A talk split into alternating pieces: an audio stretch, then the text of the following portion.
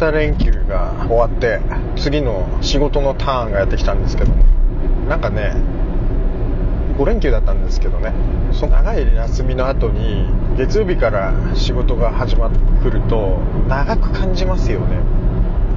長い1週間だなって思ってます。5連休なかったことにして過ごせばあのいつもの1週間と変わらないんでマインドセットしてやっていこうと思ってますけどそう休みの時にちょっとまあ雨降っちゃった日があってでまあそんな時ねホームシアターみたいな感じであのプロジェクター使って映画見るのをちょっとハマってるんですよ。スピーカーもちょっとあの低音の効いたと映画館っぽい感じにしてセットに時間かかっちゃうんですけどやっぱり面白いからやってるんですけどね。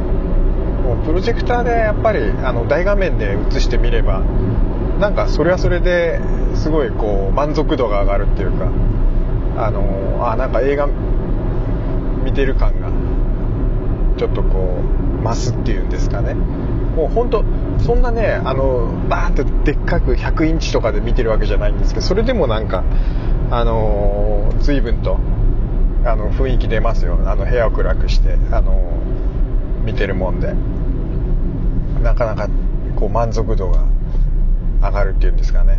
でそれをやったんですけどもなんと午前中と午後で2回に分けて見たんですけどもアベンジャーズって分かりますかね？あのマーベルの。マーベル・シネマティック・ユニバースでしたっけ？MCU っていうやつですよね。でアベンジャーズっていうのがあのあって大体見てます。サノスやっつけるとこまでの話なんですけども最後のそのインフィニティ・ウォーっていうやつとあとエンドゲームっていうなんかちょっと2つに分かれちゃったアベンジャーズの2つに分かれちゃったアベンジャーズっていうとちょっとややこしいな。あのその前のシビル・ウォーとかぶっちゃう。んでそうじゃなくてあの 2, 2話に2回に分かれちゃったみたいな。あのー、ちょっと本当に長編のなんか3時間ずつぐらいだったかな。長いやつだったんですけどそれをねもうぶっ続けで1日見てたんですけどもすごい楽しかったですよ。映画いいですね。あの映画館行かなくてももうだいぶいいですよ。であとビデオも借りてこなくていいですもんね最近は。オンデマンドっていうかねスマホでピッピッてやってそれであのクロームキャストに飛ばしてプロジェクターから見るっていうねやり方がここ最近の定番で随分と気楽にこう映画を見れるようになったなって思ってますけどね。ちょっとあの買い切りのオンデマンドのソフトこれね注意しなきゃいけないのがね吹き替え版と字幕版っていうのがちょっと分かれてる場合があるんですね。まあ、最近のやつだとなんかあの、全部、あの、入ってたりするね、オールインワンみたいな感じで、吹き替えも字幕もどっちもね、あの、いけちゃうやつが出てたりするんですけどもね。あのなんかね、やっぱ吹き替え版と字幕版に、なんかあえて分けてる、あの、コンテンツもあったりするんですよね。あれちょっとなんかダークパターンっぽいなって思ってますけどね。うがった見方だとしたらちょっと申し訳ないんですけどもね。あれちょっとなんとかね整備していただきたいなと思ってますけどね。うん。間違えてねあのいつもうちの家族の見方としては吹き替えで見ることがねあの多かったので。ただねもうさ間違えて字幕買ってしまったんですけども字幕版もね字幕版の良さがあるなっていう風にね今回は感じましたよ。はい。子供たちもあだいぶ大きくなってきたんであの字幕もね読めるようになったんで。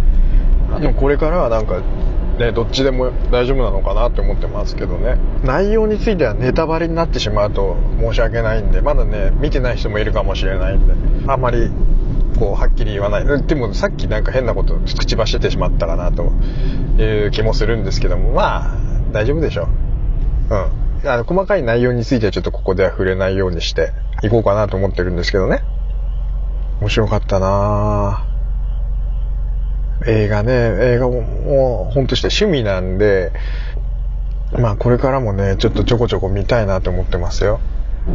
充実したお休みがいただけたので、すごく良かったです。ですね。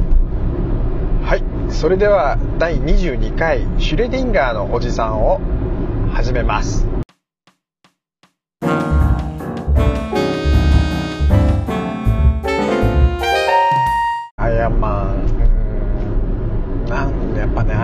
番好きなんですよね。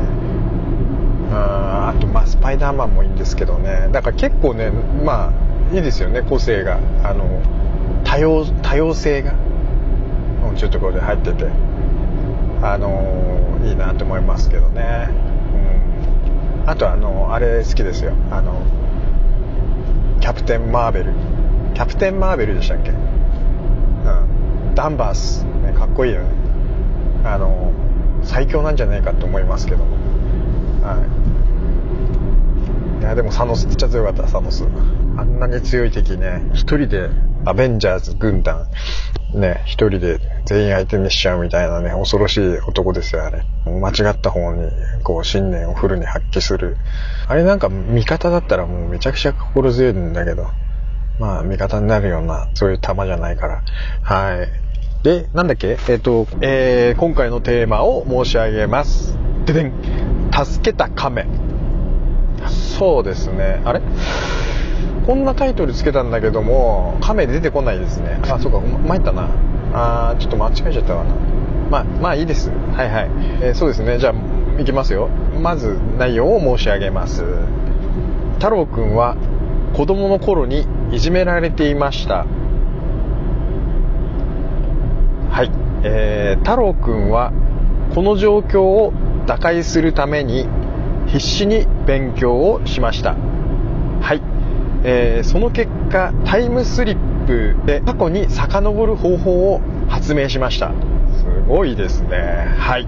太郎くんは過去に遡りいじめを止めることができます。はい。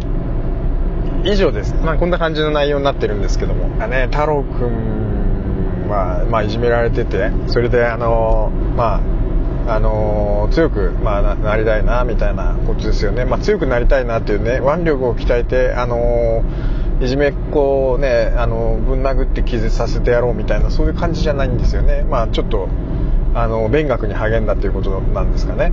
うんあのそうですね、まあ、まあ、成績は優秀だったんでしょうかね。はい。で、まあ、必死にいじめられた経験をね、バネにしてというか、はい、強くね、あの心を強く持って頑張って将来こんないじめっ子にね負けないよっていう気持ちでね勉強したんでしょうかね。はい。体を鍛えてね相手を倒してやろうとかっていうのは、まあ、短期的に言うとちょっとあまりこう勝ち目がないっていう風に見たのかまあ勉強の方に全振りしてあの頑張った結果、まあ、タイムマシンなんかねなかなか作れないですよねこんなのね。あのー、またちょっと今ね思い出しちゃったんですけどね。バックトゥザフューチャーっぽいですね。なんかジョージ・マクフライみたいな感じ今ちょっとしましたけども。ジョージは別にタイムマシンはあの発明してないですけどね。発明したのはドクなんでその辺はちょっと関係ないか。はい。じゃあ自分でそんな感じでそんなことがあったと。はい。それで過去に遡って非常にこう嫌な思い出だったんだと思うんですよね。いじめられるっていうのはもう本当に嫌なことですからね。どうしようもないんですよね。力が強いやつ、自分一人ではもうどうにもできないじゃないですか。バックトゥザフューチャーでも見てて思ったんですけど、ジョージ・マックフライもいつもビフにやられっぱなしで、かといってね、彼はね、俺仕返ししてやろうなんていうふうには思ってないんですよ。でもまあ作家の活動の方はね、一生懸命やってたりして、最終的には新しい1985年に戻った時はあの作家になってますからね。負けちゃダメですよ。ね。いつかなんかこう成功することを夢見て、あの、自分のね、才能を信じて頑張ってみるっていうのはね、まあ、言葉で言うのは簡単ですけども、自分がこう一生懸命になれることを探して、とことんそれに打ち込むっていうことでね、事態が好転していくんじゃないかなっていうことを信じて動くしかないですからね。なんでしょうね。あの、まあ、自分の狙い通りの結果にならないにしても何か一生懸命に打ち込むっていうことが何かきっかけになることがあるかもしれないのでそういう目線でね何か探してみてほしいなと思ったりします、はい、意外とね力出るんですよそういう時こそ。嫌なこととかね心が折れそうになることがあった時こそね本当の意味での力が湧いてくるっていうかね変に励まそうとかそういうことじゃなくて自分がそうだったんですけどねなんか境遇が悪くなる。悪化すればするほどねなんかよくわかんない力が湧いてきたりすることがあるんですよ。そういうこともあるなっていうことを軽く信じてみてほしい。それをちょっと言いたかった今回は。これなんか多分あるあるなんですよ。はい。でえっと何何？えー、そっかそっか。太郎くんはねそれ頑張った結果ねタイムスリップする方法を発明しちゃうんですよ。これすごいですよね。全てがなんかちょっと好転しすぎだろってぐらいなんですけども。なんならねそのいじめられてたその時代に戻ってねまあいじめをやめさせることだって可能なわけですよね。タイムスリップする技術があって。はい。正直私はここはね行かないでほしいですね。太郎くんには。ね。一生懸命勉強をしたっていうね。あのー、その根底にあるのは多分いじめられたっていうこともあると思うんですよ。勉強がね好きだった太郎くんはもしかしたらそのまんま行ってもねタイムマシン発明できるかもしれないんですけども。あのー、フラグ立ってるんですよね。ちょっと下手にねこれ助けてしまったりでもしますとですねおそらく未来変わってしまうんじゃないかなっていうふうに思うんですよね。うーんちょっとねちょっととだから私なんかはねこれやめといた方がいいんじゃないかなと。助けに行ったことであのちょっと未来変わっちゃうんじゃないかなっていう気はしますね。タイムマシンあの出来上がるのだいぶこう可能性がね薄れちゃうんじゃないかなみたいな。うん。でも分かんないな。これはタイムマシン作るってすごいよね。なんだいじめがあったかないかなんてタイムマシンができるかできないかっていうことに影響を及ぼすようなあの気がしないような気がしてきた。もうそもそもそういう発想をできる人はいじめられててもいじめられてなくてもあの発明できるような気がする。なんかうんこれまたダメなパターンの思考実験になっちゃってるんですけどね。はい。だからなんかもう自由に使えばいいじゃんって思いました。はい。タイムマシン使って何したいんだろうな太郎くんは。太郎くんでもそのもう出来上がったことがあったらなんかいじめられてたことも些細なことになってるかもしれないね。へ下手したらあれで復讐しに行くかもしれないよね。恐ろしいなそれ、うん、そういうこともね起こりうるから。あのね将来ねあのそのいじめてたその子がね何するか分かんないですよ。本当に。何になるか分かんないんだから。はい。だからあのそういう報復を恐れるからあのいじめをするんじゃないよっていう言ってるんじゃないんですけど、まあ、そういうこともあるでしょうっていう。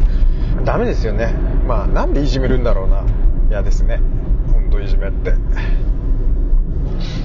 いじめをするケースね。いじめっ子の心情ってね人それぞれだと思うからね。一概にこう言えないしその関係もねいじめっ子いじめられっ子の関係もねあのいつも同じパターンっていうわけじゃないからもう何とも言いようがないんだけどそういう構造ってずっと昔からね永遠と続いてるんだと思うんですよね。もう一個一個のケースにねあのー、まあなどうしてこうなったかみたいな理由っていうのはね多分どっかにあると思うんですけどもね。だからってこれ全部に当てはめられるものでもないからね。ちょっと軽はずみなことはねここでは言えないなって思ってるんですけども。どういうしかもねこれねいじめてる側ってね自覚なかったりしそうですよね。怖いですよね本当に。どこでどうなるか。なんでしょうね。BTTF の世界でもねいじめられてるんですよ。ジョージ・マクフライがね。あのマーティーのお父さんが。あもうあからさまにいじめられてるんですよね。しかもなんか2グループからね。あのビフたちのあのグループとあとなんかヘラヘラしてるなんか赤い髪のなんかパーマのお兄ちゃん軍団からもねあのいじめられててうーん何なんでしょうね。しょうがないですねじゃないんです。よなんとかしたいですよね。なんかこう何なんですかね。腕力を腕力を磨く、まあ、結局ね BTTF のジョージ・マクフライはあのー、サウスポーで左がすごい強かったんですよ。あのそういう原作ではなんかそういう描写があったんですけどね。だからそれを鍛えて結局ビフをワンパンでノックアウトしちゃうっていう左手で。あれがねもうすごいんですけどね、まあ、そもそもだからそういう才能があったっていうだけのあの解決策でも何でもなかったんですけど何でしょうね。なんかわかんないけどなんか諦めないでまあ鍛えるでもいいし、あの好きなことに打ち込むのでもいいけど自分を信じて進むことでね好転するチャンスをねあの見つけてほしいなっていうふうに思ってます。虎視眈々と狙っていきましょう。私まだ逆転してないですけどね。これから逆転するつもりでね今もね把握しばってもうねこれまでもねこれからもねやろうって思ってます。ええええこんな感じですかね。はい。それでは皆様ごきげんよう。さようなら。